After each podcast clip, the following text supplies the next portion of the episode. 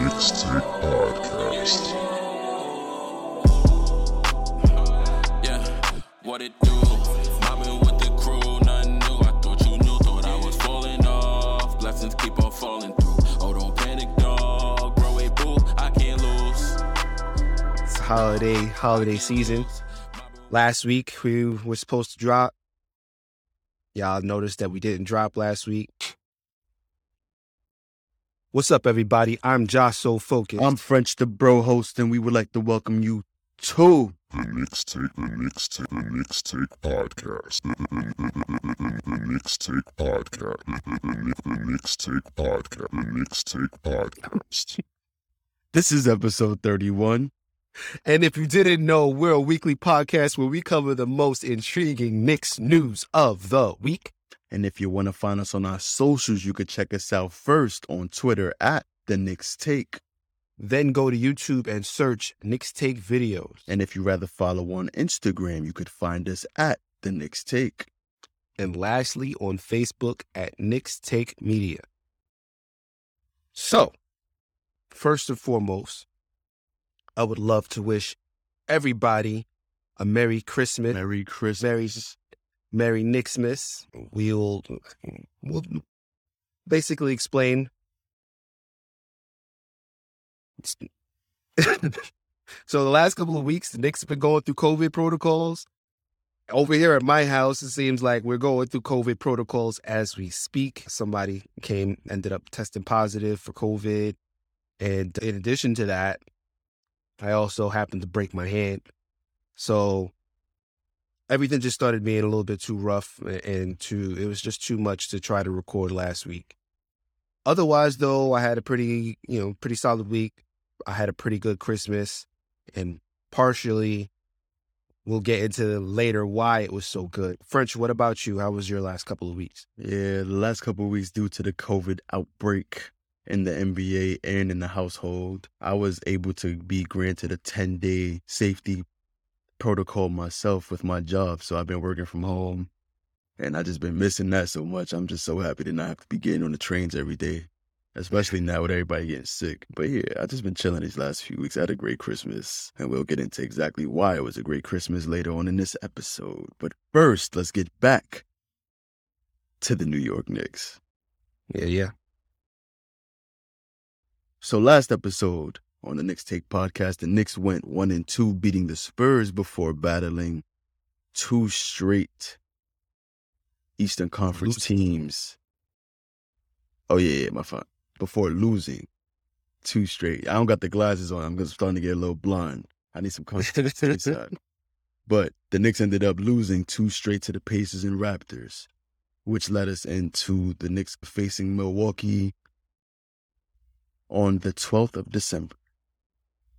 Yeah yeah so if we recall last last episode i think the both of us were being pretty harsh on the Knicks as mm-hmm. far as our belief. You more so than me. I was I sounded a lot more optimistic than you did the last podcast.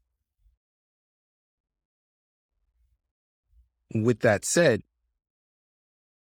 the Knicks haven't really been showing that they deserve any optimism at all. So even with you, I felt like you might have been ready to throw this team away. I, I don't I- still feel like okay yeah this is bad 100% this is bad but I don't think that we necessarily need to throw this team away we just need to look and see what's going on on the court and you said some things that made me want to watch and pay more attention to the on court play starting with this Milwaukee Bucks game on the 12th and it instantly became a difficult assignment.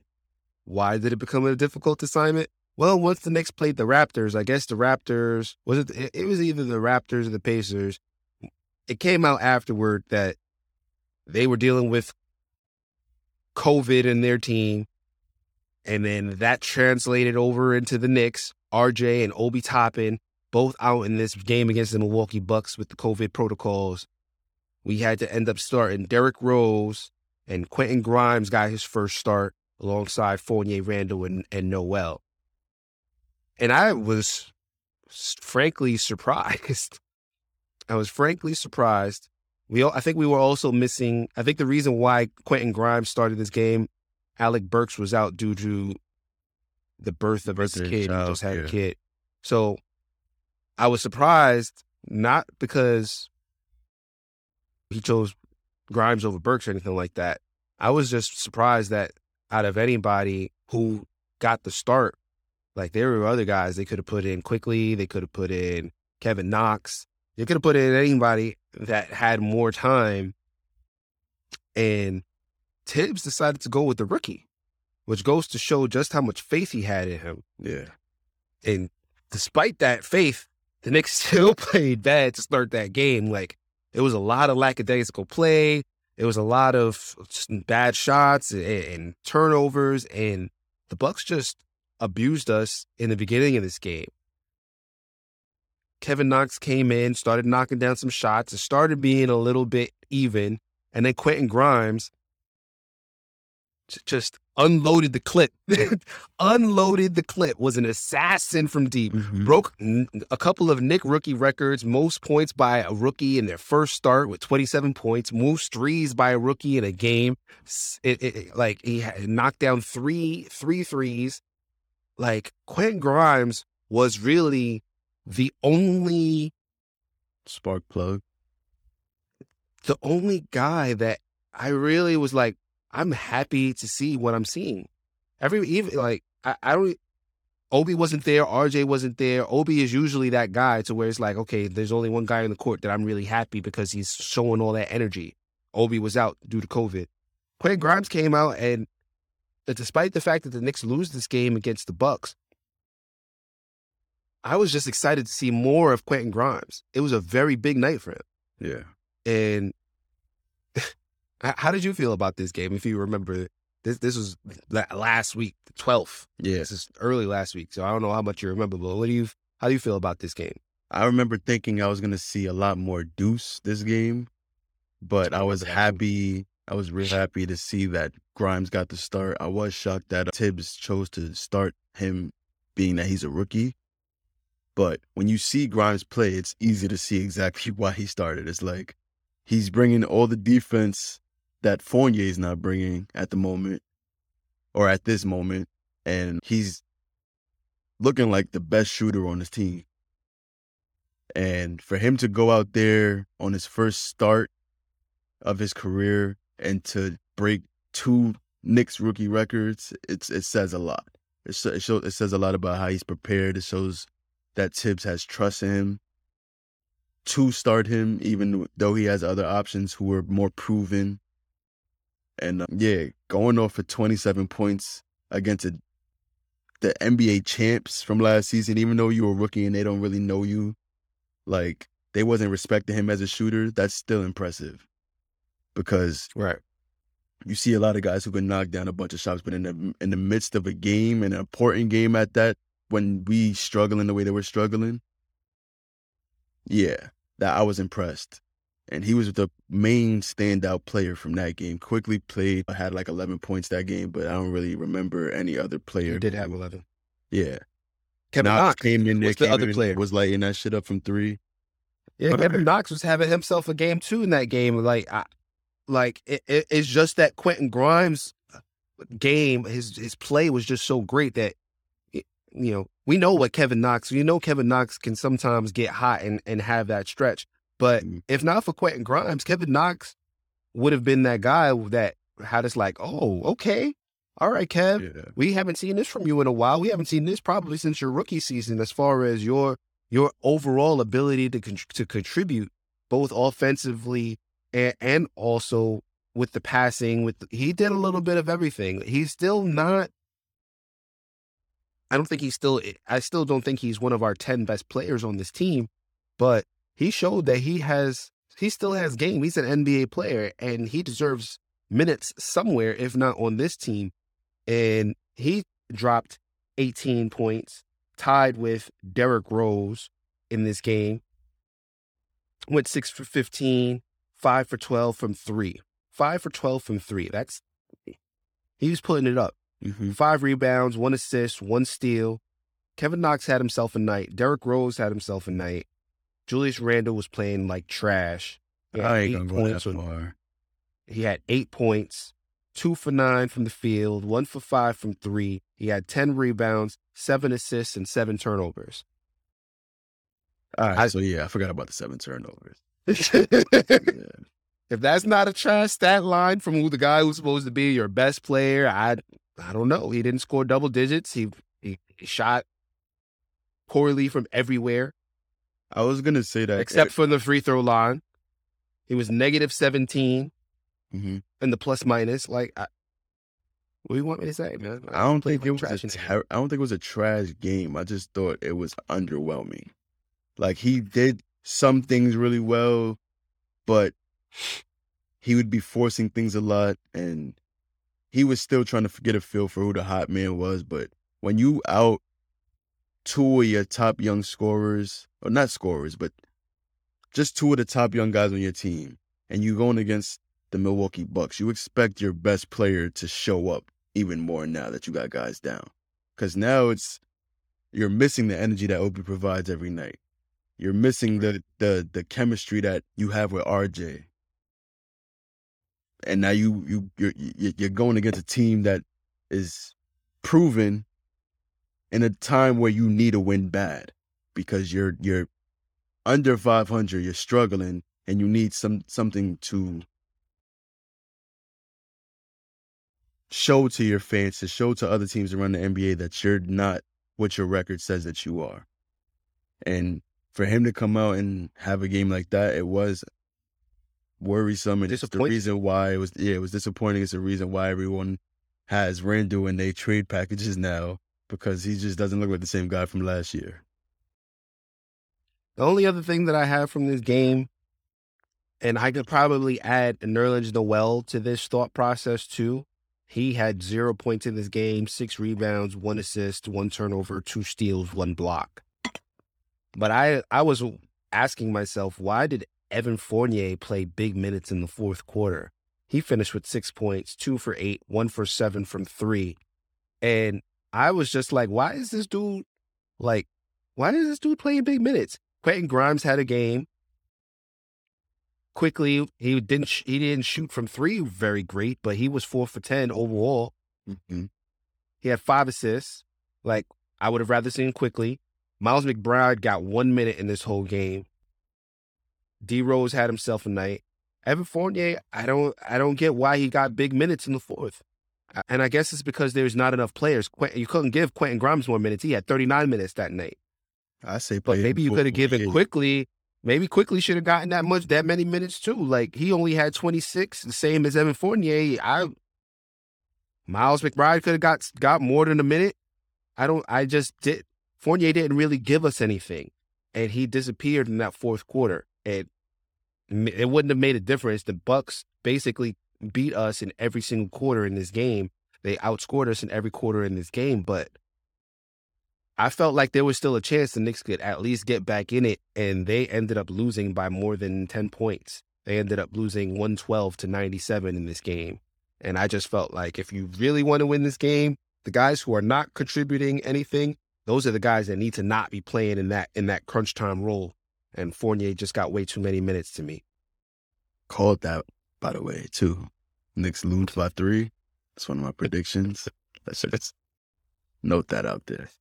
But I don't I- think there's oh, much. To be fair, to be fair, I didn't know RJ and Obi was going to be out with COVID when I made my prediction. To be fair, that is true. But I don't think there's anything more to talk about that game. I want to just jump straight into the Knicks and Warriors game where Steph Curry was three three point makes away from the NBA three point record. mm-hmm. He held by was two, yeah, he, he was two away from tying it. It seemed like he did that immediately in the first five minutes of the game, if it was even five minutes. And also, before I get too straight ahead, Quentin Grimes was now out due to COVID. So now it's a total of RJ, Obi. That when you Quentin heard that shit, Grimes. when you heard that, did, did it like upset you? Like, didn't that do something to your soul? Because like, This dude just came out first start, scored, dropped 27, had the most threes by a rookie in for the Knicks, most points by a rookie for the Knicks. Now you And immediately after you do that, no, we gotta catch that's it. We gotta put we gotta put you on COVID protocol. It's like, yo, I want to see what this dude could do. I want to see how this dude could help us win games. I want to see if maybe we maybe we start him over over Evan Fournier because he's he's the guy that could fill that Reggie Bullock role.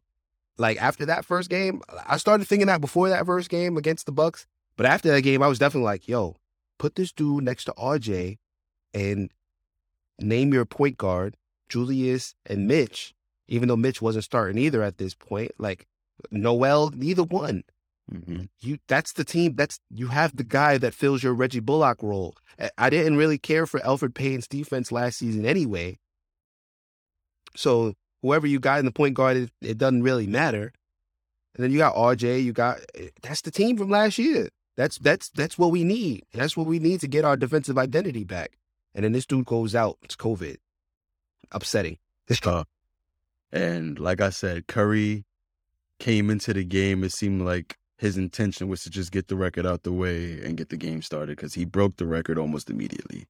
The Knicks did seem to be up for the challenge in the first quarter of the game, but it didn't seem like they was too concerned with stopping him from breaking the record because they had Julius Randle guarding him a few times just wide open. Alec Burks was guarding him for most of the game, and that's what basically took him out the game on the offensive end because he was just so tired from chasing him around. Deuce got his first few minutes in the rotation, did not disappoint, played hard defensively, pushed the pace on offense, showed versatility, creating his shot off the dribble. But yeah, the, the the Warriors just outperformed us in the second half. They showed us why they were one of the best teams in the West. Mm. Uh, shot us out Well- the game, and it was just Draymond and Steph had their chemistry going. It was just too much for the Knicks. And this was on It TNT. ended up. Well, I, I'm gonna I'm gonna push back on that. The Knicks played right with the Golden State Warriors, except no, they did, except in the third quarter, if you remember. hmm At halftime, the Knicks were only the Knicks were up at halftime. Matter of fact, they were up by one point. They were up by one point at halftime, if you remember that game. hmm And then they, over the next two quarters, the Celtics, I mean, the Celtics, the Warriors basically just took the game from them. It, was, the second half, it was, they were, yeah, they were too much for them, but the Knicks only scored 16 points in that third quarter. That's not going to get it done. They only scored 16 points. They scored 24 in the first, 24 in the second, 16 in the third, and 32 in the fourth quarter. And that's why they lost this game. This, the final score was 105 to 96. And we we had strong play from Jules, right? hmm We had strong play from pretty much everybody except for Fournier and Noel. So I don't think that I don't think this was a game where the Warriors just showed, yeah, they're clearly one of the best teams in the league and just blew us out. It was it wasn't that type of game. It was just Well, the second half it was. nah, because even the fourth quarter, they the, the, the Warriors only outscored the Knicks by two. It was still that fourth quarter. It was still a back and forth game. It was that third quarter that really did the Knicks in. And that you know that's re- that's the only thing that I really, I I really want to kind of disagree with you on. I, I felt like the Knicks played very well, and it was just more so if we had Obi, if we had if we had uh, just better play from everybody, but you know if we had better play from everybody else, Fournier, and if we had our full rotation, then maybe this plays out differently. That's kind of how I came away from this game. I'm thinking to see if they brought it. Oh, they did bring it to within five in the fourth. Okay, and then got routed after that. So it was like a little spurt in the fourth quarter. But most of what I'm, I'm saying in the second half, it, it I feel like the Warriors wasn't did expecting for them Yes, the Warriors did outperform absolutely. The, and the Warriors, by all means, the Warriors are the better team. But the Knicks are like, not. A yeah, the Knicks right always now. compete. They always gonna The. Knicks are. They was gonna go on at least one No, run. We're not talking about this year. We not. They they don't always compete this year. No, And no, no, no, no, no. Uh, I'm saying for at least like we've never had a game this season where all four quarters the Knicks were not competing. Like is that we've always had at least two quarters for most of the season, but we just never have, have gotten a full 48 of minutes, and that's what it's always been. So, yeah, they did compete I don't know if I in agree the fourth quarter, going basket for basket with them and cut the lead to five, but I never felt like we had a chance of winning in the second half. Even with the lead us in this in the first half, I'm like, okay, we're only up two points. They're gonna go on a I run just- and we're gonna lose. That was exactly just what I expected. I just remember that third quarter just being like, okay, you guys played very well that first half. All you have to do is not falter in the third, and they did. So, you know, and what what could have been what could have been a lot closer of a game ended up being a nine point loss. You know, because of that third quarter. If you want to view it, yeah, this team is just clearly better than us. I, I'm not going to argue with you on that. Mhm. I just felt like the Knicks did have an opportunity that they just didn't capitalize on. And it's, I, I would say it's because of a multitude of things. I will even, I'll save that for later. But like I only thought the I got a, I got a question about one of our starters, man, and, and I named his stats in against the Bucks. He had a much better game against the Golden State Warriors, but he this time instead of matching his assists with his turnovers, he had one more turnover than assists in this game, and that's a problem. That's one of our biggest problems, in my opinion. I felt like this was just a Deuce McBride show, and he played a lot of minutes this game too. He played. Uh, let me see. It, he was damn near around forty 20 minutes. But Twenty minutes. Mm-hmm.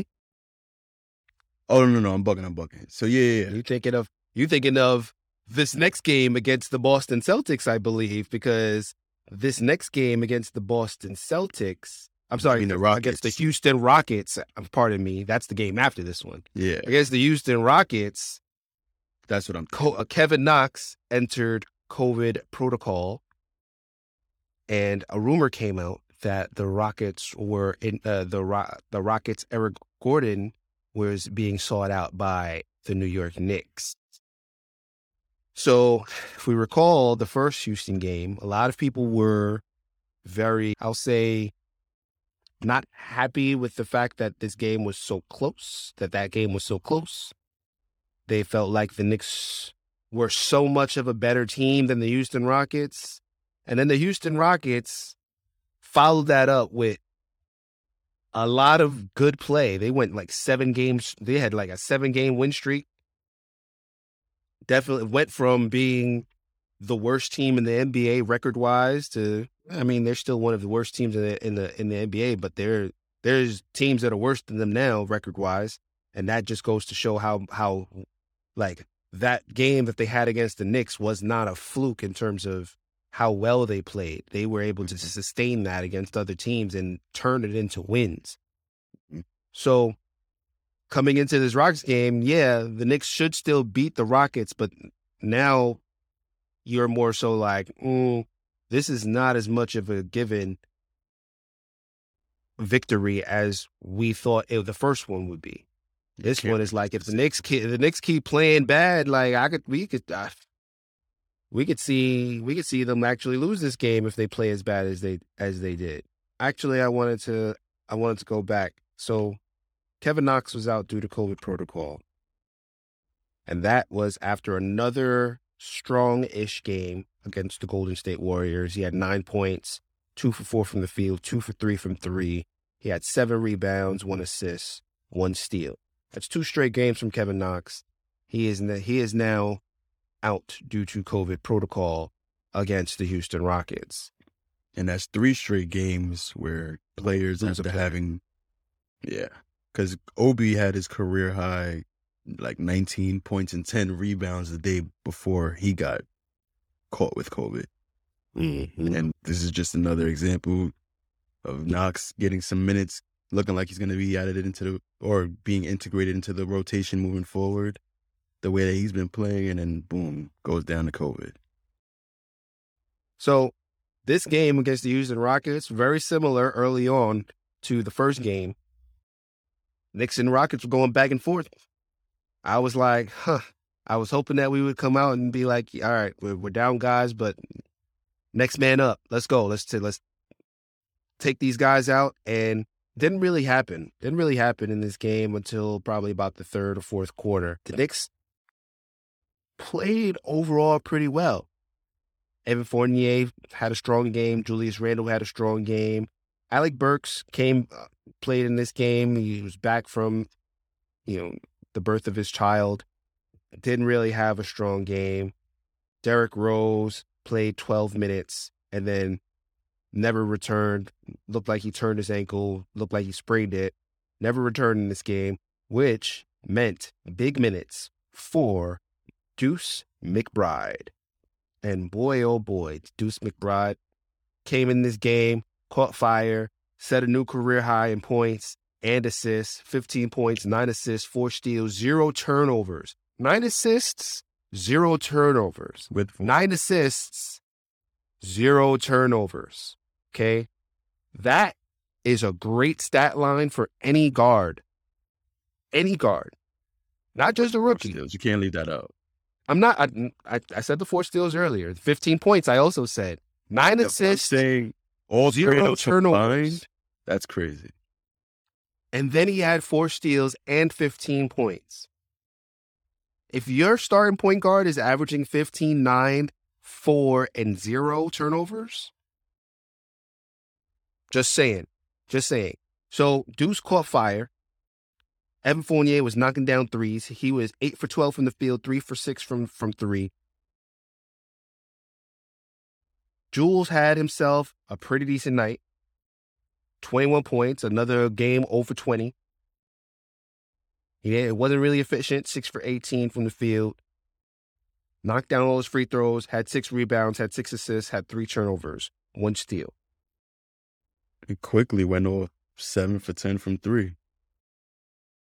Had his best shooting night of the season. How could I forget about Quick? Quick came back, whew, career high, seven three pointers for 24 points. How could I forget about the boy Quick? That boy was, whoo, that boy was on, is en fuego. He Knicks took this game in the end. Like 116 to 103 from strong play from our young gu- from our young boys, especially Quickley and and Deuce McBride. Even Mitch got into action really. Like I, I've been complaining about Evan Fournier. I complained about Noel earlier. I'm complaining about Noel again. He had zero points, five rebounds. He played 17 minutes. Mitch came in, dropped 17 points, eight for eight from the field, nine rebounds off the bench for 30 minutes. He played 30 minutes in this game. hmm Mitch is the better. Mitch is the better big. I I don't know how many times I have to tell you. If he don't look good, there's a reason for it. But when he when he's healthy and he's good and he's and he he's on point and mentally he's there, he's the best big that we have. Point blank. Period. Mhm. He's better than Noel. He's better than Taj Gibson. If you wanna, if you wanna say, hey, let's give up Mitch for Miles Turner because Miles Turner's better, I'm not gonna argue with you. But I wouldn't be against keeping him either. Just saying. And that was the Houston Rockets game. I thoroughly enjoyed our young boys showing out and giving us just something to be happy about in the midst of this struggle these struggle games that we've been having over the past few weeks over the losses. We can't string together two wins in a row and just to see Yeah. Deuce and Quickley come out and play the way that they did gives you a lot more hope for the rest of the season. Yeah, because Quickley has been uh, low key scaring me so far this season because He he, hasn't been me. very consistent. Well, he's been shot scaring me with his shot. Yeah, everything else he improved in, but his inability to be consistent from three, it felt like he was in his head a little bit from trying to run the point guard and trying to do everything the right way. He's studying all these players, trying to integrate their games into what he does, and it seemed like it had him missing what made him a special player for a lot of the season. But he's been putting a few games together, and this was one of those games that I was just like, oh man, he's he's it looked like he done figured it out. And, and of course when you figure it out what it, what of happened course, after when that you figure it out, The very next day, COVID added to the safety, COVID safety, health and whatever it's called, protocols. So now Health this safety brings us to these are all the Knicks that are out to COVID. RJ, Obi, Grimes, Knox, IQ, and not only did IQ go down, the other Knick who looked like he figured it out, Deuce McBride, he goes down to health and safety protocols. So you know what that means. Kemba gets his first start since being pulled up out of the rotation. And You, they had well. The, also, the reason is yeah. You was about to say D Rose was out with an ankle injury, so Mhm. they really had no guard, like nobody that could play the point guard, unless you want to count Alec Burks. But there's just nobody, nobody. Six guys, six guys out to COVID. Uh. And now that I don't remember what day this decision was made or whatever, not the decision, but D Rose ended up having to get ankle surgery.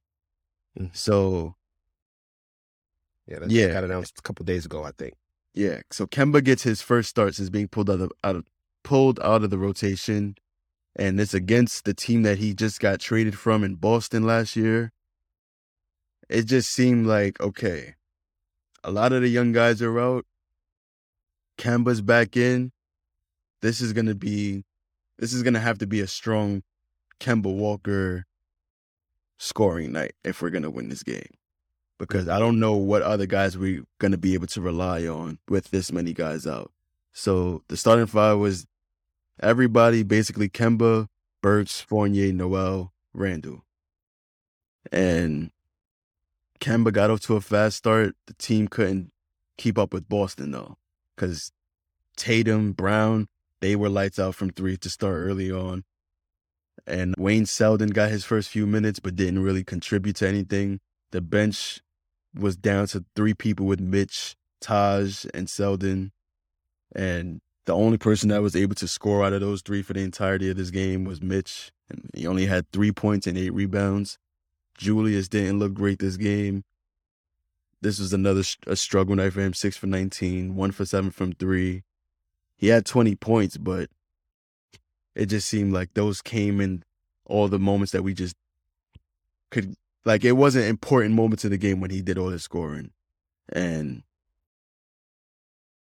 Fournier just had his second straight scoring game where he's he scored efficiently.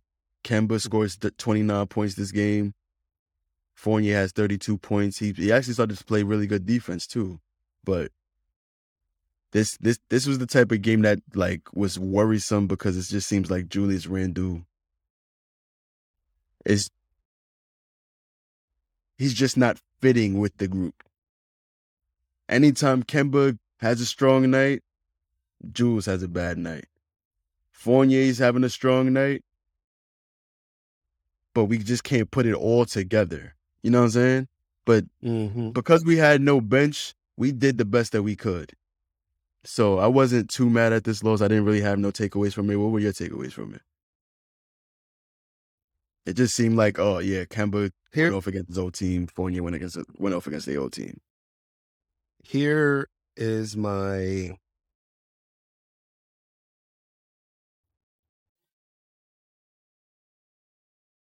this game was very frustrating because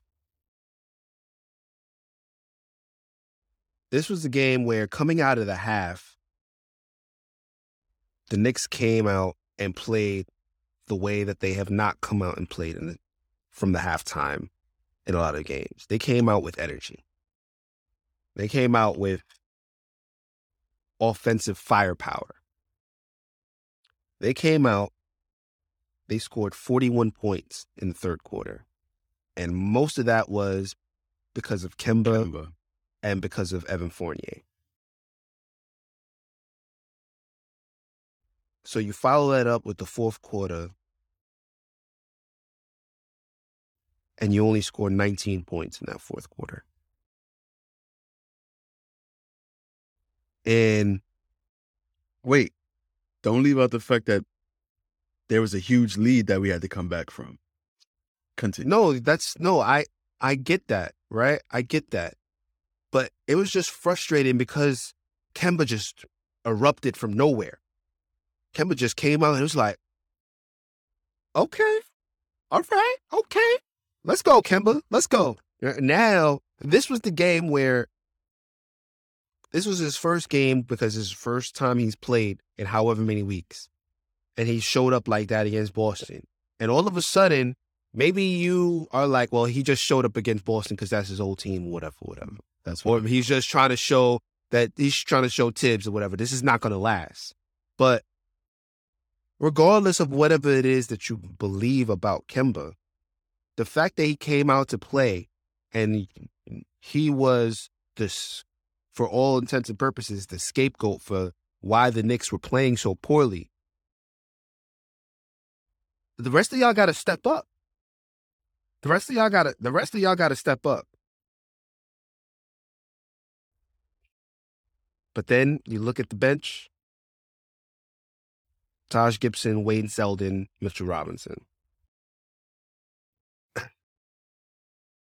So the bench is not going to give it to you, right? So who do you have to look at? You got to look at your best player, quote unquote. You got to look at the, the the guy who's supposed to be leading your team to the promised land, to the playoffs, to the second round. He's not even asking for a championship yet. No, Just lead us to the playoffs. And Like Julius, in my opinion, and maybe I got to go back and watch, but in my opinion, he disappeared in that fourth quarter. Kemba Walker's hot third quarter that disappeared in the fourth quarter. Evan Fournier disappeared. Well, I don't know if I don't remember if Evan Fournier disappeared in the fourth quarter, but nobody was hitting nothing. Nobody was nobody was making that effort to try and get this win, to get a back to back win. Can we get a back to back win? You have the opportunity to come from behind and win against this Boston Celtics team. Yes, you're depleted. Yes, you're missing six guys. But your best players, quote unquote, are still healthy. They haven't missed any games. When you have an ex- unexpected guy come in and just like in the last game, you had an unexpected guy come in and shoot the lights out and play well and do everything that he's supposed to do, that is your cue to bring that team over the finish line. And no one did it. No, uh, Julius couldn't do it. Like, I'm tired of seeing these 20 point games where you the amount of points is almost exactly the same of as the amount of shots that you took. And I'm tired of seeing six and seven three pointers that you've missed, that you've attempted. I don't mind that Julius takes three pointers, but once you go one for four, one for five, stop shooting them threes, bro. Get in the paint. And it's just frustrating. because a lot of the shots that he takes are wide open threes, and he's just not making them. Right. But you got to get I'm not even trying to excuse him, but it's just like Yeah, I, I if get he, it. if he doesn't shoot it, it's like why are you forcing Why- yourself to take a tougher shot when you have a wide? Because that's what they're there, that's what they're that's what they're giving when him. you've proved that you can shoot threes. Right. That's what they a lot of times that's what they're giving him because they see he's off and they're gonna let him shoot the three if he's off. And he's gonna miss. Yeah, And it's tough because when he starts pounding the rock in the paint and he holds on to the ball too much in the paint, he usually turns the shit over. So it's easy for me to see to look at the stat line and be like, yo, you went for one for seven from three. You probably should have just went one for five or one for four and taken a couple extra shots inside. It's easy for me to say that. But we just need more. We need more from you than what you're giving us. 20 points on 19 shots is is atrocious shot selection at the end of the day. Uh, You got to do better. You, if you're going to be our best player, you're going to be our leader. You got to do better than that. Kemba, and Kemba Kemba, fouled out in the fourth. Kemba fouled out because Evan Fournier, I guess, was hurt in the back. uh, You know, and we had to lose Kemba due to that. Like, Yeah. because we because if we if we don't if we don't foul, then they're gonna score on us because we're playing four on five.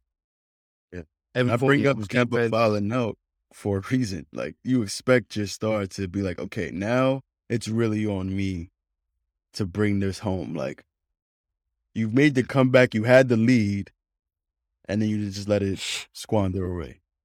Like it's it's stuff like that that frustrates you as a fan, but I just don't feel like we're asking a lot from the star player of this team. You got paid, you got the contract, you're supposed to provide what it is that comes with that pro that that that contract. At least get us to the playoffs. At least look make us look like a formidable playoff team. Play We're not asking for a lot. Play with effort. Just like, bro, I just play with effort. Play like you care about whether or not this is going to result in a win or a loss. We're not asking for a lot, bro. And, and the only reason that we bringing this up is because it's multiple games where even if he scores points and all that stuff, it's multiple games where we're watching the game and it's like, what are you doing out there? Yeah. How are you supposed to be leading us anywhere when you playing like this? And we're gonna exit from the Celtics game, that disappointing Celtics game, into the Pistons game on the twenty first. Coming into this game, we were so depleted. We had start signing uh, ten day hardships, ten day hardships because we were just so depleted. We signed once a Knick, always a Knick, whole team dot, Damyean Dotson mm-hmm. and Matt Mooney to 10 day hardship deals due to us losing so many players with COVID.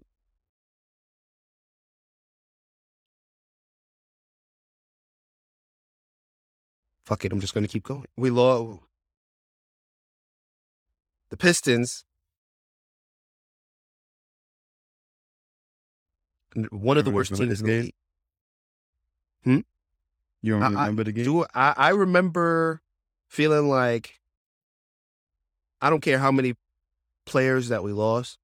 If we lose this game, I'm giving up on the season. well, I didn't feel that way. I wasn't I wasn't expecting for it to be like a blowout win, but this is a bad team. This is a the, the Detroit Pistons are a bad team. They're worse than the Houston Rockets right now. The Detroit Pistons currently have 5 wins to 26 losses. Currently. If the Knicks came in here missing, I don't care how many guys you're missing. You still got Julius Randle, you still got Evan Fournier, you still got Kemba Walker, who started again in this game, by the way. You still got you still got three you still have three very good players. If, if you don't want to say that they're all-star players, you- they're not all-star worthy or whatever, you still got guys who should be able to get you that victory over all of these young guys and all of these bums that are still on the Detroit Pistons. I think the Detroit Pistons were missing guys too due to COVID, but I, I, look at this roster: Joseph, Sadiq Bey, Hamidou Diallo, Isaiah Stewart, Cade Cunningham. Like Cade hasn't been playing great, and he's supposed to be. He was the number one pick. Who who else on this team is supposed to be? Who on this team is supposed to scare us?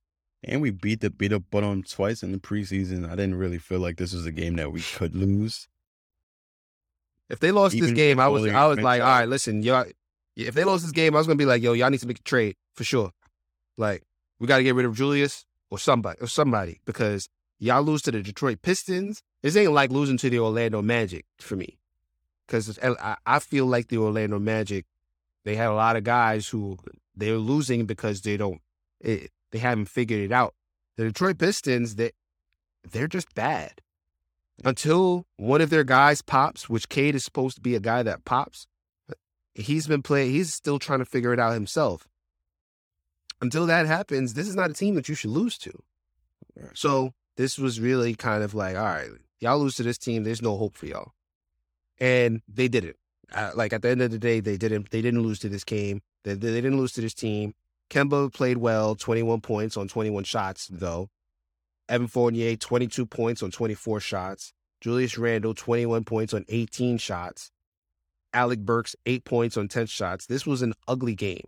The only guy, the only thing that really made me happy about this game, Mitch. yup, this was the Mitch game. And the Knicks probably lose this game if Mitch doesn't just completely abuse the Detroit Pistons, who have nobody for Mitch. Mitch was Mitch was really the, the biggest guy on the court at all times. He dropped 17 points, 14 rebounds. I don't remember if 17 points is a career high, but it's definitely a season high for Mitch. He he, he was on the court. He was noticed. He only played 24 minutes. Nerlens Noel played 23. He dropped. Nerlens had two points, two assists, three rebounds. Another game where, like the last game, it was like, all right, I can understand why Nerlens is playing as much as Mitch. This game, I didn't get it. Mitch was clearly our best player, and he looks a lot healthier than he did the, just the prior week. The last time that we were podcasting, I felt like, yeah, Mitch looks like he's slow. he's kind of starting to get get his body in shape and all that stuff, but he still looks like he's out of shape. By this game, by this Pistons game, I I was like, yo, we're due for a Mitch game. We're due because he looks good out there. He's contesting threes a way that he wasn't before. Before he was just hobbling to the three point line and he wouldn't even jump. By this Pistons game, I had noticed in the Rockets game and the Celtics game, he's he's starting to jump, and pretty soon he's going to block somebody's three point shot. And he eventually did block somebody's three point shot. I don't remember which game it was, but Mitch has been coming back and being more of that guy, that guy that we wanted him to be, that we needed him to be. The reason why he was our starter to start the season, that was the Mitch we got in this game. Eight for nine from the field. He was plus 24 in the plus minus. Clearly our one of our best player on the night. He had three blocks and one steal and one turnover. Yeah, Mitch Mitch showed up this game because that's a game that you you, you like if the tallest center on their team is like six ten, that's the game that you want Mitch to dominate. Um, Noel didn't really do much this game. I just, this was basically just a Mitch game, from what I remember. Yep. And yeah, it, it wasn't. I really remember. And I remember everybody scored, but nobody scored well.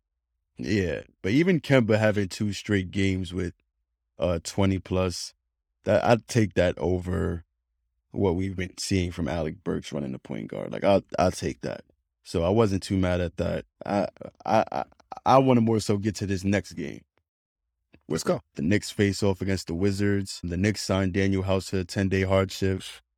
Nerlens is out now due to COVID. Bradley Beal is also out due to COVID. So you expect for the Knicks to be able to take this win with the Knicks, I mean, with the Wizards superstar out, but the Wizards have been undefeated in games that Bradley Beal is out so far this season. I like Mike, Mike Breen said that on on the air, I believe. But you see that their team or not so more more so the team. Spencer Dinwiddie plays better when Bradley Beal is out. So I was looking forward to seeing how the Knicks would be guarding Dinwiddie. And this was not the best defensive game. This was more so just about Kemba Walker having the greatest shooting game so far this season, where he goes off for 44 points and then eight rebounds, nine assists. But the Wizards, it, they they just beat us down the end with bad defensive decisions by the, the Knicks that were on the court. Kyle Kuzma was wide open for two threes in the clutch. Dinwiddie was causing us problems the whole game. I feel like this is a game that we should have brought out with a win, especially seeing the way Kemba was lighting them up. They had no answer for him. Even in the fourth quarter, he was still consistently getting buckets. And another game where Julius Randle struggles playing with another guy who's on fire. This was a disheartening loss for me personally. Even though the Wizards played well, we've beaten teams that played well before, but guys coming in and having their career high. Corey Kispert going four for five from three, scoring 20 points. Kyle Kuzma having 18 points, 10 rebounds. Daniel Gafford basically shut down Mitch. Mitch got the, his his first start since he was uh, taken out of the lineup. Only had eight points fouled out, and Gafford was just abusing him down low. He only finished with 11 points and six rebounds, but Gafford had a big impact on this game. Aaron Holiday went four for seven from three. All starters on the Wizards were in double digits. Evan Fournier went two for 13, two for 11 from three. And it was just, it, it, it, we just couldn't depend on anybody. Obi came back for this game. Obi, this is his first game back in the rotation since uh, going out with COVID, but he he still has to get his conditioning and stuff right. So it wasn't the typical Obi that we're accustomed to seeing. Jericho Simmons Sims got some action because Noel's out now with COVID. He looked well. I don't understand why he's not getting more minutes. He has six points, six rebounds, some impressive lob dunks. Julius had 23 points on 22 shots, went 0 for 5 from 3. I feel like this game, though, we did seem to have more of a continuity on the offensive end, especially when, when you see Ke- Kemba is going off for 44 points. Like, yeah, the offense is going to look really well. But so far, since Kemba's been back in the lineup, I haven't been mad with the Knicks offense. It's more so the things that have always been issues, the defense from Evan Fournier consistently has been bad. The defensive effort from Julius Randle consistently has been bad. Like it seemed like they were singling Julius Randle out this game. They would pass the ball to whoever he whoever he's guarding, and then they'll get a straight line drive to the to the paint, or they get a wide open three, and that's what caused us to lose this game. I felt like. What were your thoughts on this game? What were my thoughts on this game? First of all, I just spent this last couple minutes trying to find the last time Kemba Walker scored 44 points or Last season. had his a lot no, it wasn't it wasn't last season. It was the season before last. He had his season high last season was 36 points in Boston. The first season in Boston, his season high was 44. So this is the first time in two years that Kemba scored 44 points. This is coming off of, you know, his time in Charlotte Hornets and the Charlotte, Charlotte Hornets.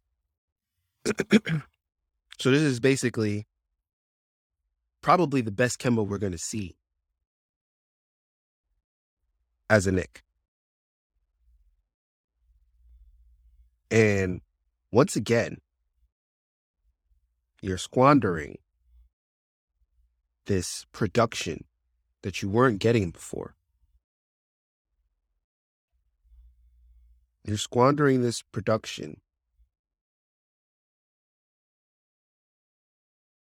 And it just doesn't make sense to me. I remember feeling like this is a game that we could win. And Julius is not doing anything specific to try to get that win. Now, I, I've been trying to pay a lot of attention to Julius Randle. I was initially going to, you know, you called out Derrick Rose. I disagreed with you strongly.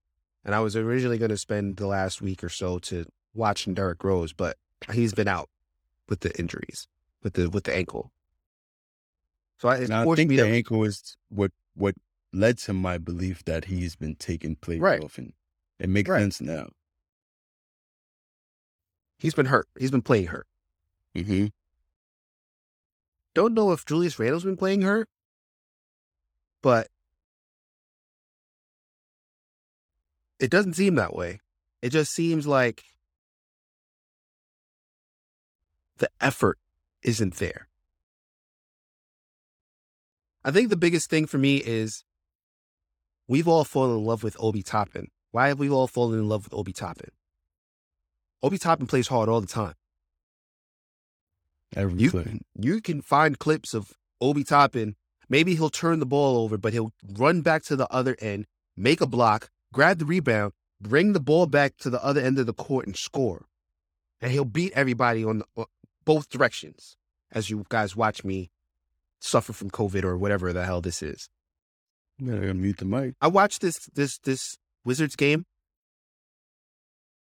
and I shook my head because this was another game that I felt like the Knicks had the opportunity. If they lost this game, if they lost this game despite the fact that they put it all out on the floor, which Kemba Walker hasn't been putting it all out there on the floor. He lost his opportunity to play because of COVID, because of Tom Thibodeau. He lost his opportunity to play. He came back and now he's giving us the play he wasn't giving us before. He's playing with energy. He's playing with heart. He's going he's falling all over the ground. He's knocking down threes. He's doing everything that he can. Yeah, the defense ain't great, but it's because he's a smaller player. He's trying on both ends of the court. I don't I, when I've taken my eye off of Julius to pay attention to Kemba, I have no problem with the way Kemba plays. Right? I'm I get a little upset because sometimes he gets caught on the screen and he can't recover, and even when he does recover, they just shoot right over him. It is what it is. That's that's that's the negative that you're gonna have to deal with Kemba. When I'm looking at the negative of Julius Randle, it it all comes down to effort. And this Wizards game, I'm like, what are you doing, Julius? Why are you playing like this? It's not scoring. He's scoring. 23 points on 22 shots is disgusting, though. He had nine rebounds, grabbed boards, very good. Two assists, four turnovers. I keep bringing up the assists and the turnovers because that's the, that's the trend for him. You, we running the offense through you, and you're giving us piss poor offensive production, both in your shot selection and in your ability to take care of the ball. So why are we running the offense through you when we could have Kemba Walker do it? He had zero turnovers and eight assists. Why should we be running the offense through you, Julius? What is the purpose? So, watching in this game, seeing Kemba go for 44 points on 27 shots, 7 for 14, 50% from three. He went to the foul line nine times and made all of his foul, all of his foul shots. After two straight 20 point games. Excuse me. So he's been in his own low run. Bless you. We said the only thing that Julius Randle needs is somebody else to help him on the court. Now you don't have that excuse. Yeah, Evan Fournier, yeah, sometimes he's here to play, sometimes he's not. Maybe he needs to come out of the starting lineup. Yeah. But when you have a guy who's more than making up for the fact that this guy is not playing well, there's no excuse for you to not play well. So I was just so I was so disgusted with Julius Randle at the end of this game. I blame that that Wizards game. I blame that on Julius. Like that's that's what I left this game with. I left this game with Julius Randle. It's not just this game. It's all of the games leading up to this game where I felt like we need you to play like an all-star or an all NBA player and you are just jogging your ass up and down the court, not taking care of the ball, miss like there are games where you play where we see how you can play and you and you play the way that we need you to play, and then it disappears for stretches. And that's why we're losing the way that we're losing. That's why. That's why we're losing the way that we're losing. I don't do you have more that you want to say about this Wizards game, French? Mm. I said So- everything I wanted to say. So when I left this Wizards game, I was like, yo,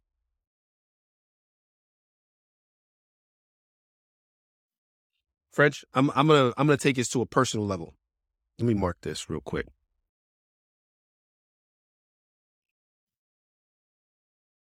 I'm gonna take this to a personal level level, French.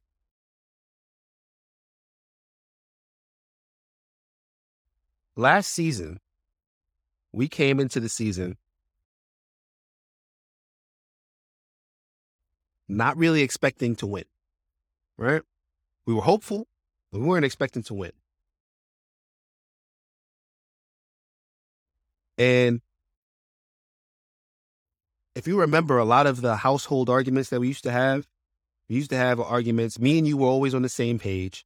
And Ayaka used to always be defending Julius Randle. hmm And then he came, then last season, Julius Randle had an amazing run. An amazing run. And he played hard all the time. And he played he played decent defense and he scored and all this stuff. and gave him a lot of cachet with us, guys who wanted him traded before the season started last season. And we all, as a family, enjoyed Knicks games. And Julius Randle was our guy, was all of our guy.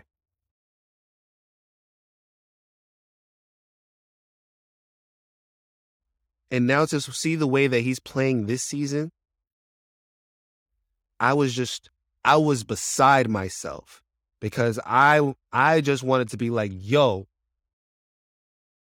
the fact that he's playing like this and and it's frustrating because I want to support you. Like, how can you play like this? And I just thought about my dad. I was like, yo, I'm done with this dude. I'm done. I'm done with this dude. If he keeps playing like this, I'm done because this was my father's favorite player last year. And now you playing like trash.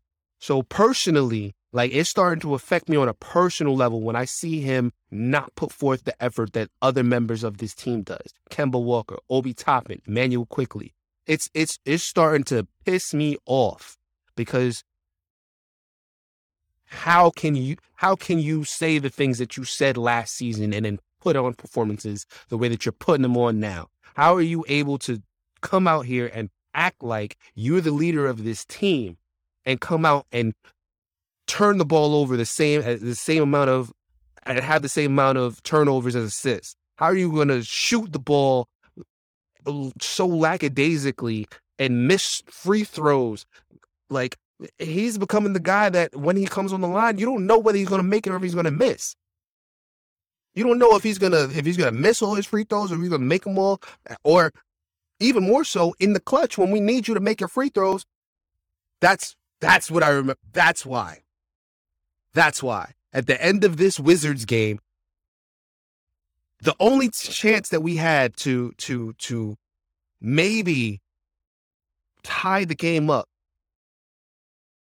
they were like, yo, maybe the Knicks need to just make one and miss one. Even before that, actually.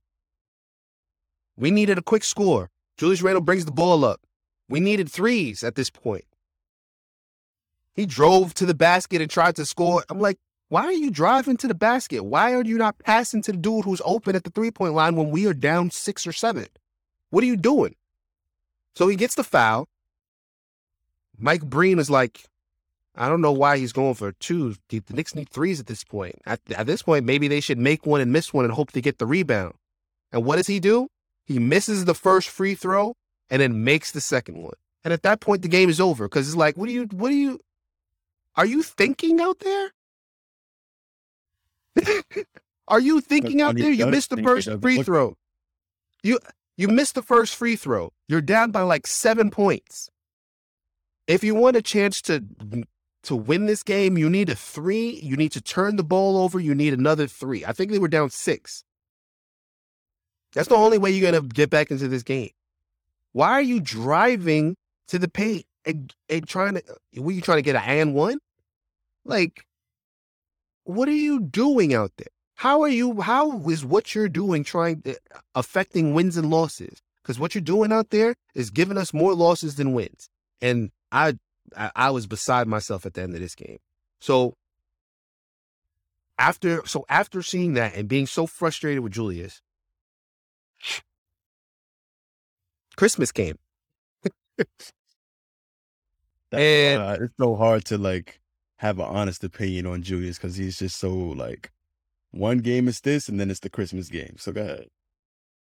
So I'm going to start it off by saying this was the first Knicks game that both members of the Knicks Take podcast attended. Me and my brother French showed up, mm-hmm. and it was Christmas. I showed up a little bit late. French was there a little bit before me. Got our seats, and straight off the bat, Knicks came out. Kemba knocks down the three. Fournier knocks down the three. Julius starts hitting shots. RJ comes down the lane, for a, a fast break dunk. Th- This was the type of game that I thought we were going to have against the Wizards because just like the Wizards, the Hawks were out major players due to COVID. Well, Trae Young out. We got some Trae Young- back this game. Well, I'm going to get there. Oh, okay. okay. Trae Young out due to COVID. Kevin Huerter out to COVID. Knicks, as I've said, RJ came back because he had a fast break dunk. Obi, second game back. Quentin Grimes back and in the rotation. And Jericho Sims out. Jericho Sims out. Out. After having an, uh, you know, he had an all right game the, the, the night before. It wasn't anything, you know, but he had an okay game. He was, he had six points on three for three, six rebounds against the Wizards. Nothing to, you know. The reason why that's important to me is because now we're just down to two centers. And if Taj, I'm fine with that though. I'm fine with that. I'm not. I'm fine. Listen, I, I'm fine with that because I still think Mitchell Robinson is our best big. Do we? Uh, do you hope that Nerlens comes back if Taj goes down? Yeah, but I I think that it, Mitch has already played a 30 minute game, a 35. Like he's already played big minutes, and I still think that the more minutes that he's on the court, yeah, I want you want to give him a breather so that his effectiveness is at its peak, but he's giving you more than what Nerlens is giving you in the same amount of minutes. He's making up for that. So hopefully Taj doesn't go out, but the fact that we have Obi back, important because if you want to maybe have Julius Randle at the five and Obi at the four, eh, because Taj is out, that's your excuse to do it. So I'm fine. I'm like I'm I'm I'm okay with us having two bigs right now because we still have Obi, we still have Jules. Quentin Grimes back, RJ back, IQ cleared to be a part of the team, but he was not part of the rotation due to conditioning. Early that first quarter, man, like that first quarter, it was. I was like, yo, eh, it, it's sad because I didn't say this to you, French, but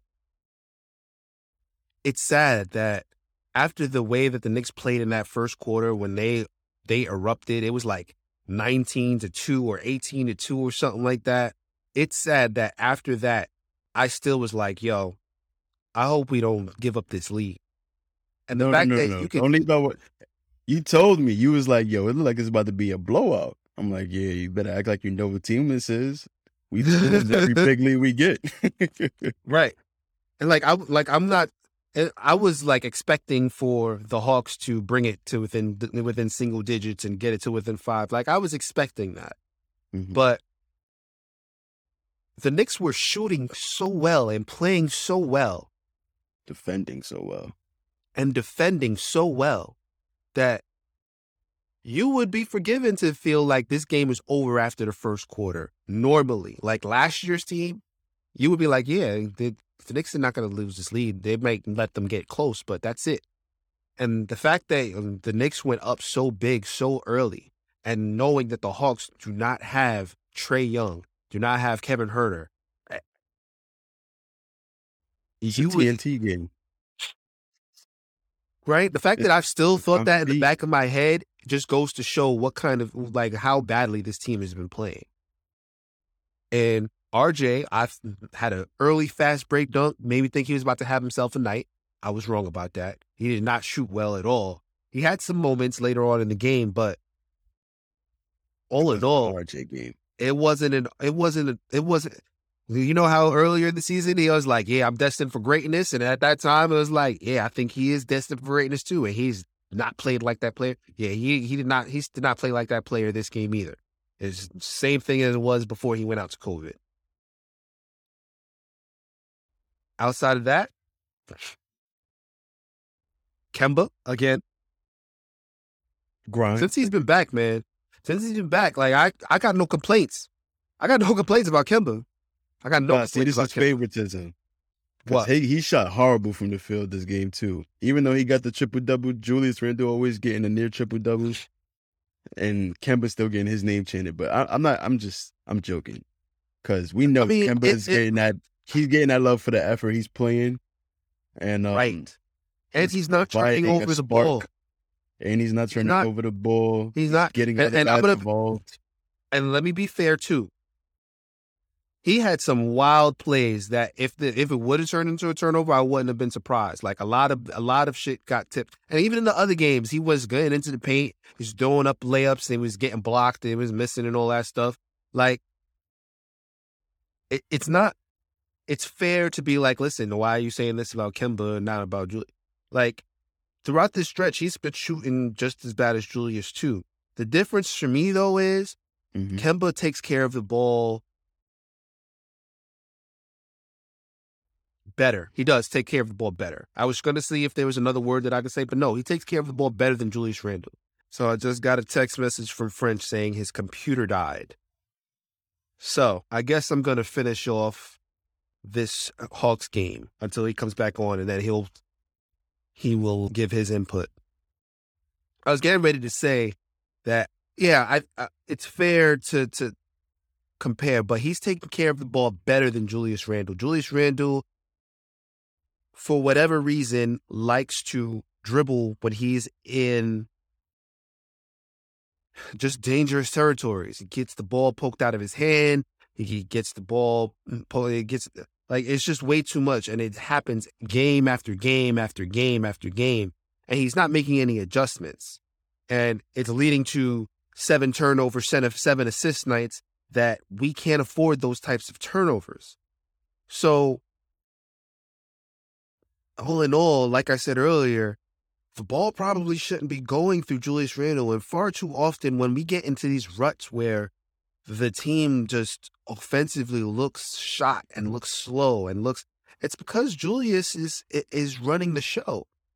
There's so many times, even in yesterday's game, in the Christmas game against the Atlanta Hawks, where I'm begging for the Knicks to push, but because Julius Randle is the point guard, quote unquote, bringing the ball up, there's no chance for them to push and get a fast break shot. When RJ gets the ball on the fast break, usually it turns out to be something good. When Kemba Walker gets the ball and he can push the ball, and usually it turns out for something good. When Julius is bringing the ball up and then it ends up being a one on one shot for Julius, mm, I can't say that the percentages really agree that he's the guy who the offense should be running through. He should be definitely a bigger part of the offense. Maybe af- after a couple of motions, you give the ball to Julius and let him run whatever he needs to run. But just overall, and here's my brother calling me. Overall, this team should not be running, should not be running through Julius Randle, in my opinion. French, what up? Oh boy, hung up on me. So that, and he's not picking up my phone call. Overall, I just don't, I don't see I don't see the benefit in running the offense through Julius. Now, with that being said, Julius had himself a night. Julius had a great night yesterday. He shot well. He did everything that he did almost everything that you would hope and ask for him to do on both sides of the ball. He missed three free throws out of four, which is a problem. But overall, he had 12 rebounds. He had 25 points, three assists, three turnovers, one steal. Again, you want to you don't want to have three assists and three turnovers. Like that makes sense if you're a big and you know, okay, yeah, sometimes they poke the ball out your hand, but when the offense is running through you, yeah, that assist to turnover ratio needs to be completely different. Meanwhile, Kemba Walker had himself a night, shot himself, shot poorly as French, you know, stated earlier. He went three for twelve. That's a bad, bad bad percentage. 10 points, 10 rebounds, which is great for a sub six foot guard. 10 rebounds, 12 assists. And looks like French is coming back right now. What up? My bad. My uh, laptop died. I don't know. It was plugged in all the time, but I guess it was not plugged in properly. But go ahead. Continue what you were saying. So he had himself a triple double. And we didn't really realize that that that he was he was like he. I would say that Kemba had himself as good a night as he could have had without scoring the ball. Like you knew he was on the court at all times. He was pushing the pace. He was getting into the paint. He was zinging passes like crazy. So the assist totals didn't didn't surprise me by the time he I think he was like eight, eight, and nine.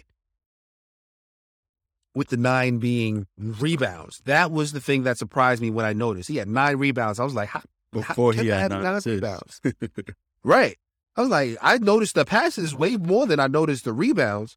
And it, it was at 8 8 9. I was like, yo, Kemba's about to have a triple double.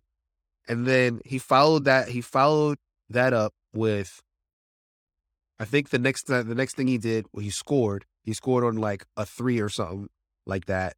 And then immediately after that, he had two assists, two straight dimes to Julius Randle. And it's was like, That's oh, what made me. all he's got, all he's got left to do is get that rebound, and then he's got the triple double. And then for like five minutes, for like five to ten minutes, Kemba could not get that rebound. Alec Burks grabbed the board. Taj Gibson grabbed the rebound out of his hands, and it's like, damn, I like, uh, is he gonna get it? It was like midway through the fourth quarter, Kemba finally, finally got that rebound, and the whole garden just stood up and applauded because, like I said earlier, Kemba puts it all out there on the court. He wasn't doing that earlier in the season, and that's why it was so easy to get rid of him. But the way he's playing now, if he plays like that for the rest of the season, hopefully at 20 minutes a game and not the 30 and 40 that he's been playing because his knees can't hold up for it, hold up to it. He played 40 minutes last night. When Derrick Rose comes back, if Kemba is still playing this way, I have faith in this team. I do. And until he comes back, let Quickley get some of those get some of those minutes. Maybe let Juice get some of those minutes if you really need to. But Kemba playing like this, there's no excuse for anybody else to just give piss poor effort the way that they have been.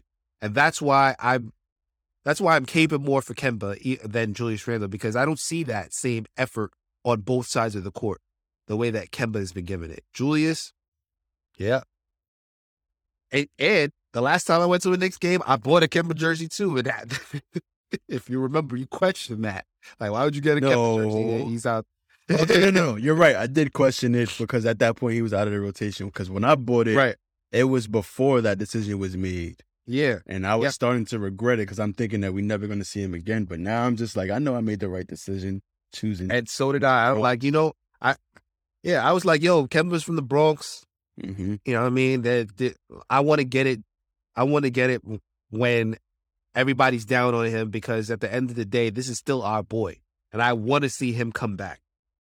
So I, got it. I, I was and now I was like, thinking, no, go ahead. and now it's like, yeah, that's the best decision I could have made because I, I don't expect to it for to be so easy to get a Kemba Walker jersey. Like going to the games from now, like it's easy to get a Julius Randle because everybody knows Julius Randle is is, the guy that you want to go get, but he's not playing good right now. Now I got my Kemba Walker jersey. Everybody's gonna be going for Kemba. He just had a triple double and he scored 40, 40 plus in the Garden the other day. Like, if you're not trying to get a Kemba Walker jersey right now, you must be thinking that he's going to go back to the bench, which I don't see.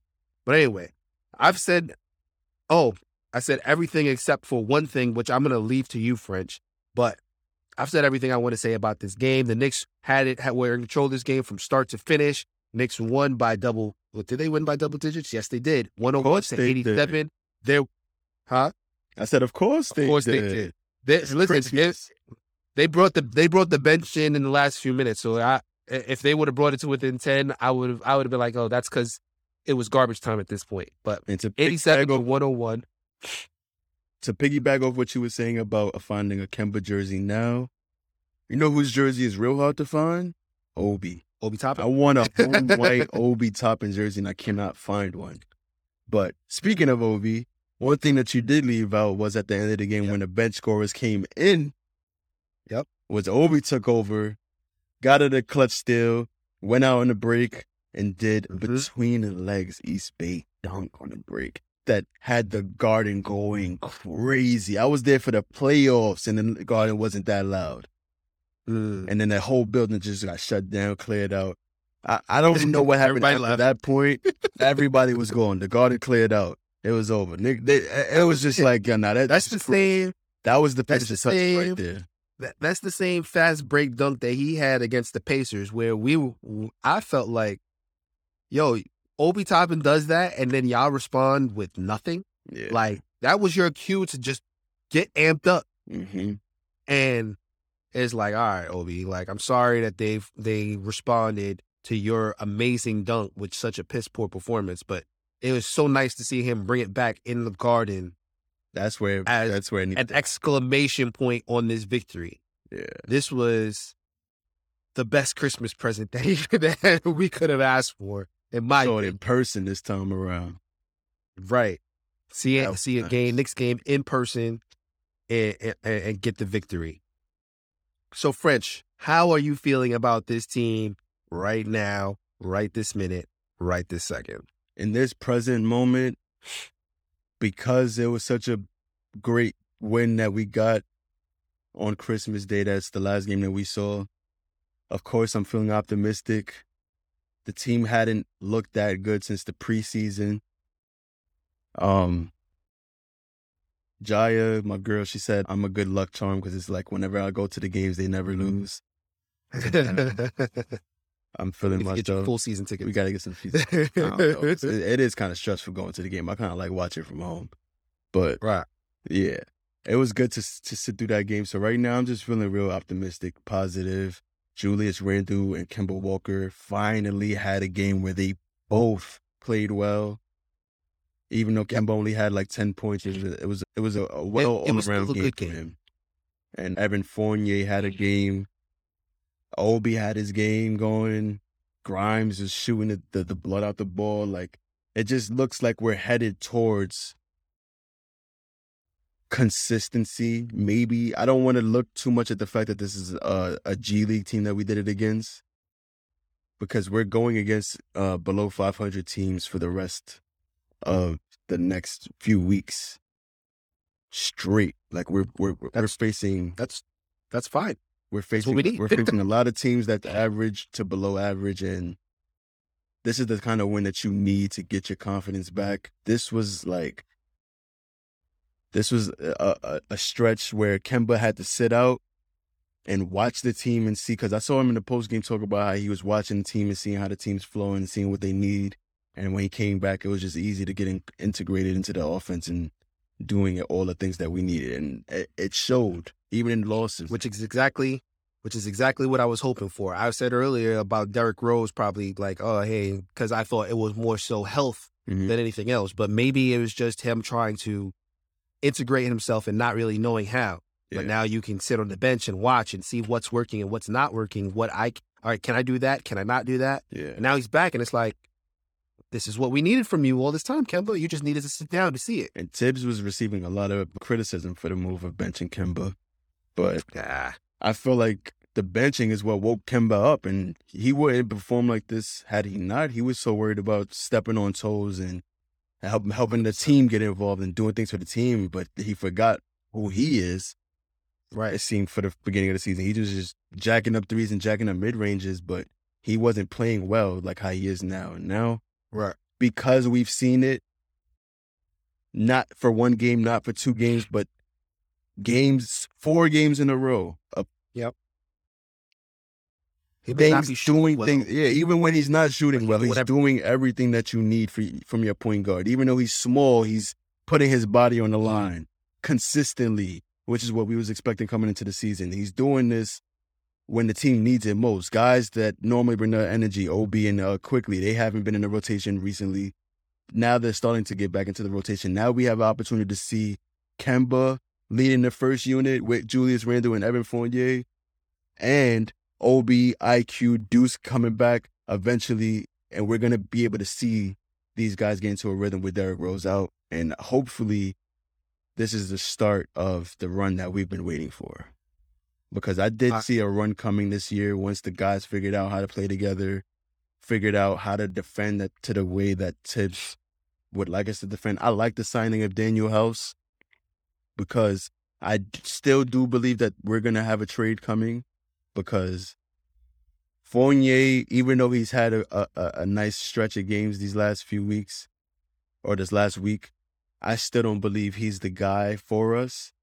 So it's good that he had the stretch because he he's proven to teams around the league what he can do and what he's capable of. That brought his trade value up, and I'm hoping that we could trade him and have Grimes uh, be the starter, Danuel House come off the bench, and I, I I'm just anticipating some move to be made, even with this little good chemistry stretch that we're on.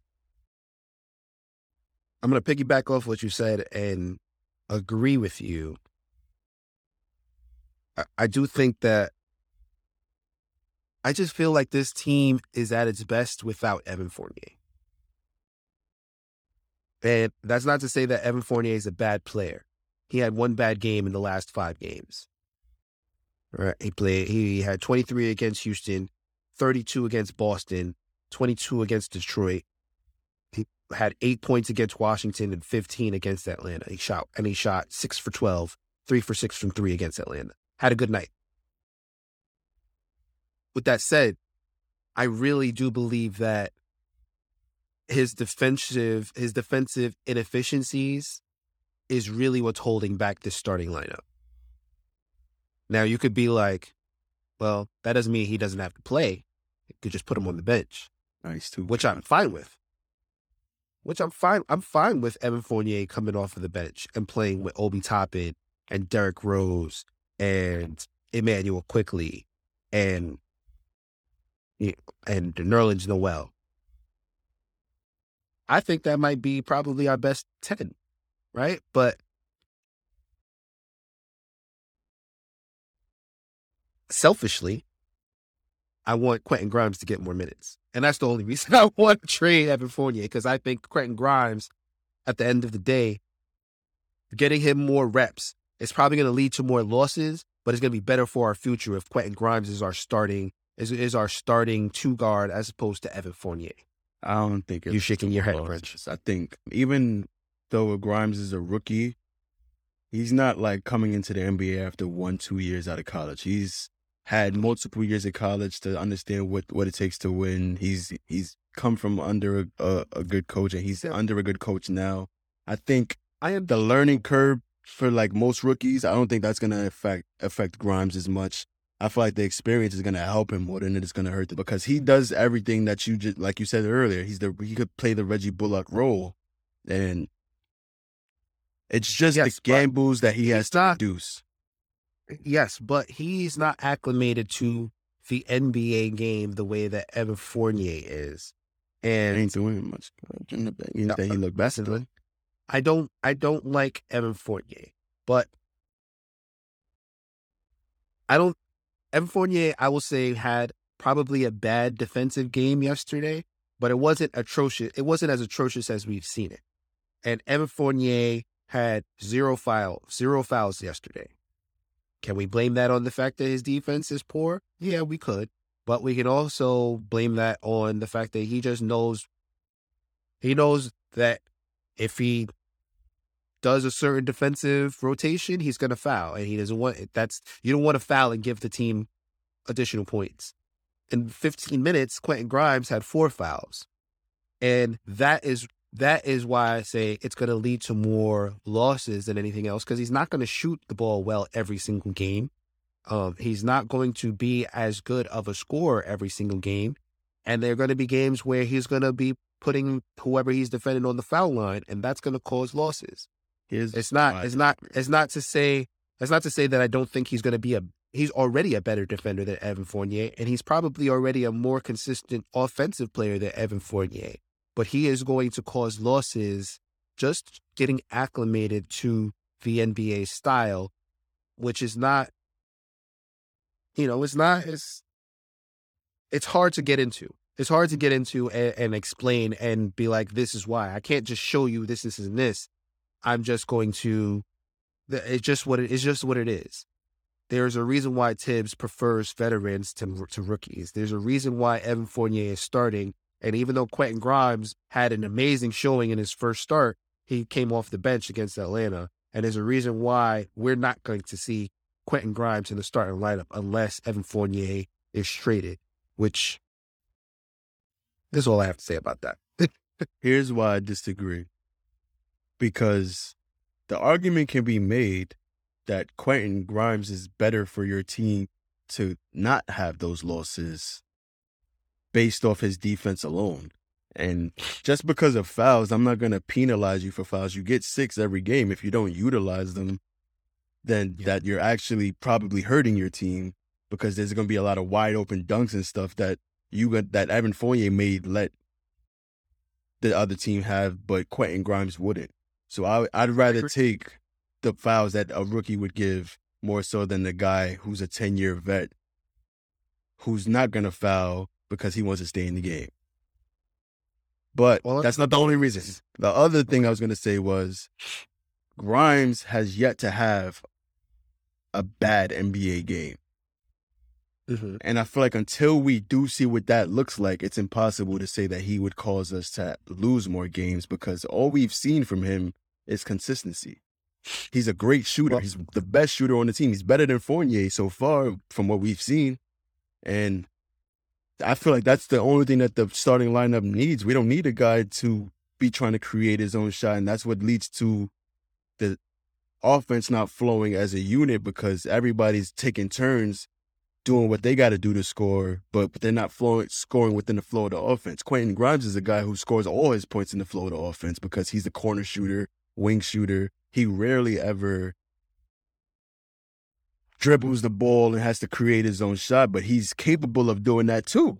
So you're not gonna get much of a fall off from Fournier. I mean, from from Grimes because he can provide for you the same things that Fournier can from a shooting aspect, plus defense, which is what every team in the NBA wants. So that's what in the, in the interest of in the interest of doing what it is that we agreed to do and try to have a quick episode, which we are not having a quick episode right now. At all. I'm just going to say this. We need to also remember that we're grading Quentin Grimes and Evan Fournier on curves. And certain thing we what would be a bad game for Evan Fournier is not the same as what would be a bad game for Quentin Grimes.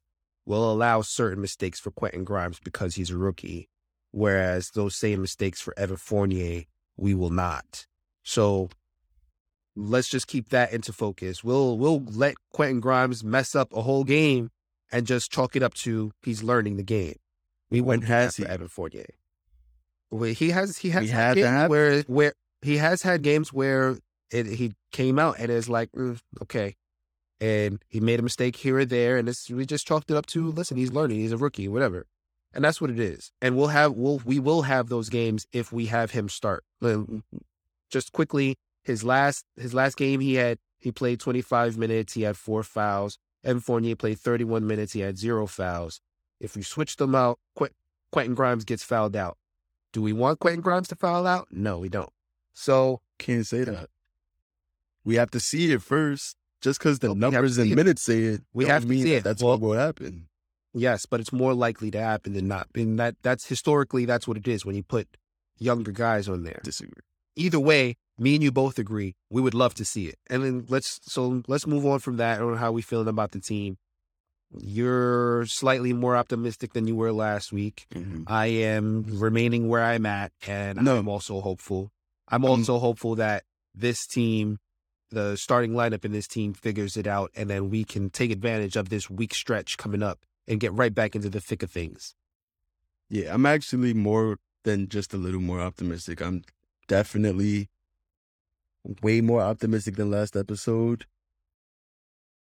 But I also still have to see it first. So I'm not going to jump out Yeah. the window and say anything crazy. Yeah, we're not. We're definitely not going to start talking about the c word. Predictions. I was never referring to this team, to be fair. I was always talking about moving forward. We're seeing the the the right traits of you know what I was trying to say. Shut up. I know you want to slap me. Right? Seeing all the things that you want to see from a, a, a team getting to the point where you can actually have the conversation of the championship. But Right. upcoming games. Well, we're gonna re- prediction. we'll recap the predictions real quick. This is gonna be the last time that we do these predictions in the way that we've done them. The last episode, I said that the Knicks would beat the Bucks by eight. French, you said what? the Knicks will lose by three. And what happened? The Knicks lost by a lot more than three, but I still cho- chose the loss, so I get that one check. Yup. And the next game was the Knicks versus the Warriors on TNT. I predicted the Knicks lose by at least five. Jah, you said, The Knicks would lose by ten. and I forgot what happened, how much they lost by, but I think you Nine. that one as well. One by, lose by. Uh, I didn't put ten plus. I just said by ten. So if we round it out, when do we ever do just a number? We always I- say at least. I, I have said said. by ten, by ten or less. Sometimes I have done ten less or whatever. I just said by ten because I said it's going to be around ten. So I mean, if you want to call it you, yeah, I'll give it to you. I'll Appreciate it. But I, I was closer. Um, it Appreciate was it. closer to ten than five for sure. Never feels at least though. But And Knicks, Knicks at Rockets. I predicted that the Knicks would win by two. I predicted the Knicks would win by at least 10 and, and they won by 13. so French got the clean sweep, unless you you know you want to say that I got the middle one. But either way, Mhm. French out predicted me. This time we're gonna just go by. We're gonna say how many the games the Knicks are gonna win, as opposed to the score prediction, because just adds more time than anything else. Upcoming games: the Knicks are gonna play in Minnesota, in Detroit, and in OKC. There's going to be a back to back in Minnesota and Detroit on the 28th and the 29th. And then they'll play in OKC in the 31st. French, what is your prediction? The Knicks are going to go what? 3 and oh. 0. Three and oh. You do not believe that the Knicks are going to fall victim to the back to back curse and be come out playing tired against a team that they should beat. And I agree with you, but I cannot say three and oh because you've already predicted it. So I guess I have to go that the Knicks will go two and one. Yeah, you it's safer to go 2 and 1 cuz we have no idea what's going to happen with COVID tomorrow. So, yeah, oh, I uh I want to go 2 and 1, but we're assuming that we're healthy, nothing happens. I'm to stick with 3 and oh. 0. Yeah, I I have more. I would say more, but I, I've been sniffling and blowing my nose and all that stuff. You you guys can see me on in the YouTube. I'm wiping my nose. It's not looking good. So I'm just gonna Mm. pass on that, and we'll talk about whatever it is I felt next week. French, you got stuff you want to plug? I actually do. Okay. So what we gonna do is I got some. I, I I feel like I figured I might as well just you know what I'm saying. I watch a lot of movies. I watch a lot of TV shows. That's what me and Jai do most of our free time. So I figured I might as well come in here and do a like little recommendation. So for a movie Okay. recommendation, we just watched this movie called The Passing last night. It's about two girls from Harlem, one who they both could pass for white. This is like based like in the 1900s, it's a black and white film. They separated after school was over, reconnected after one of them has been passing for white for like the last 10 years and it just you just see the dynamic of their friendship and it's just crazy. It's it's a it's a wild Hmm. kind of movie. So Okay. that's the movie uh, recommendation for the week. TV recommendation is a show called Behind Her Eyes. It's a miniseries. I don't want to say too much about it because it's better to go in blind. Don't watch any trailer. Don't watch nothing. Just go in, watch the movie. I mean, watch the trailer. I mean, shut up. Go in, watch the show, and stick with it because you're gonna think it's leading you down this. Okay, I see what type of show this is. Trust me, trust me. I, I, I, I it's it's it's a crazy show that you're never gonna look at the same. So, TV recommendation, Net Behind Her Eyes, movie recommendation, Passing, both can be found on Netflix. Okay. No, no, I- uh, that's no ad. Netflix is not paying us for these recommendations. Not yet. Yeah, I, being a father of twins, I definitely am not going to be giving any recommendations of anything that just came out or is new. So, but I will say that I have just finished watching Hit Monkey on Hulu. That's Marvel's. It's a it's a Marvel show that's not on Disney Plus. That follows a monkey that's an assassin, Okay. and it's sounds pretty like something funny. you put on for the twins, but No, I'll give it. a No. no, no. Listen, anybody that has kids, definitely do not put on Hit Monkey if you have children under the age of 16, 15, 14. Yeah. Hey, so actually uh, nowadays y'all are letting kids watch whatever at eight. Any if they're if they're a baby, if they're a toddler, a if they have not gone through elementary school, Yeah. do not watch this show because there is a lot of yeah. There's decapitations and Oh, I- oh. impalings yeah, I did not expect. and there's blood. Okay. Yeah, this monkey does not is not a talking monkey, right? It's not a it's this is not like this is not like some fan. No, Okay. this is an assassin who is actually killing multiple people. Uh, Um, I thought it was something so- completely different. I, I that, No. that called me all the way. no. I is also. more. This is this is more like Deadpool than Okay. I don't know what. uh, Yeah, this is this is not. You can't find this on Nick Jr. Let's put it like that. Okay. I should also add, behind her eyes is probably not something you could watch with the kids, but passing you could watch with anyone. It doesn't really matter. Behind her eyes is a show that you could watch with anyone, sixteen and above, maybe. T rating, teen at least. But that's all I got. And if you're if you're not into animation or whatever, because this is a cartoon, this is like this is an adult cartoon. I also just finished. I, as you can see, I'm into the Marvel stuff. I also just finished watching Hawkeye. That was pretty good. It's a good holiday show. It is built. It is based around Christmas. So if you are still in the holiday spirit, you know, just binge watch Hawkeye. And uh, yeah, I, th- I thought it was pretty good. I was two off Movie. the top too. movie i i'm going to keep it marvel since the first two is marvel i just watched for the first time shang-chi and the legend of the ten rings. A lot more how do i say this? Not offensively. I, I was expecting it to be more like the other marvel movies. I'd be like mm-hmm. But it was close. But it- like it's actually- movie. it it is closer no it's not like it starts off closer to a kung fu movie than i was expecting it is definitely more along the lines of like how black panther kind of just gets you into that african element Mm.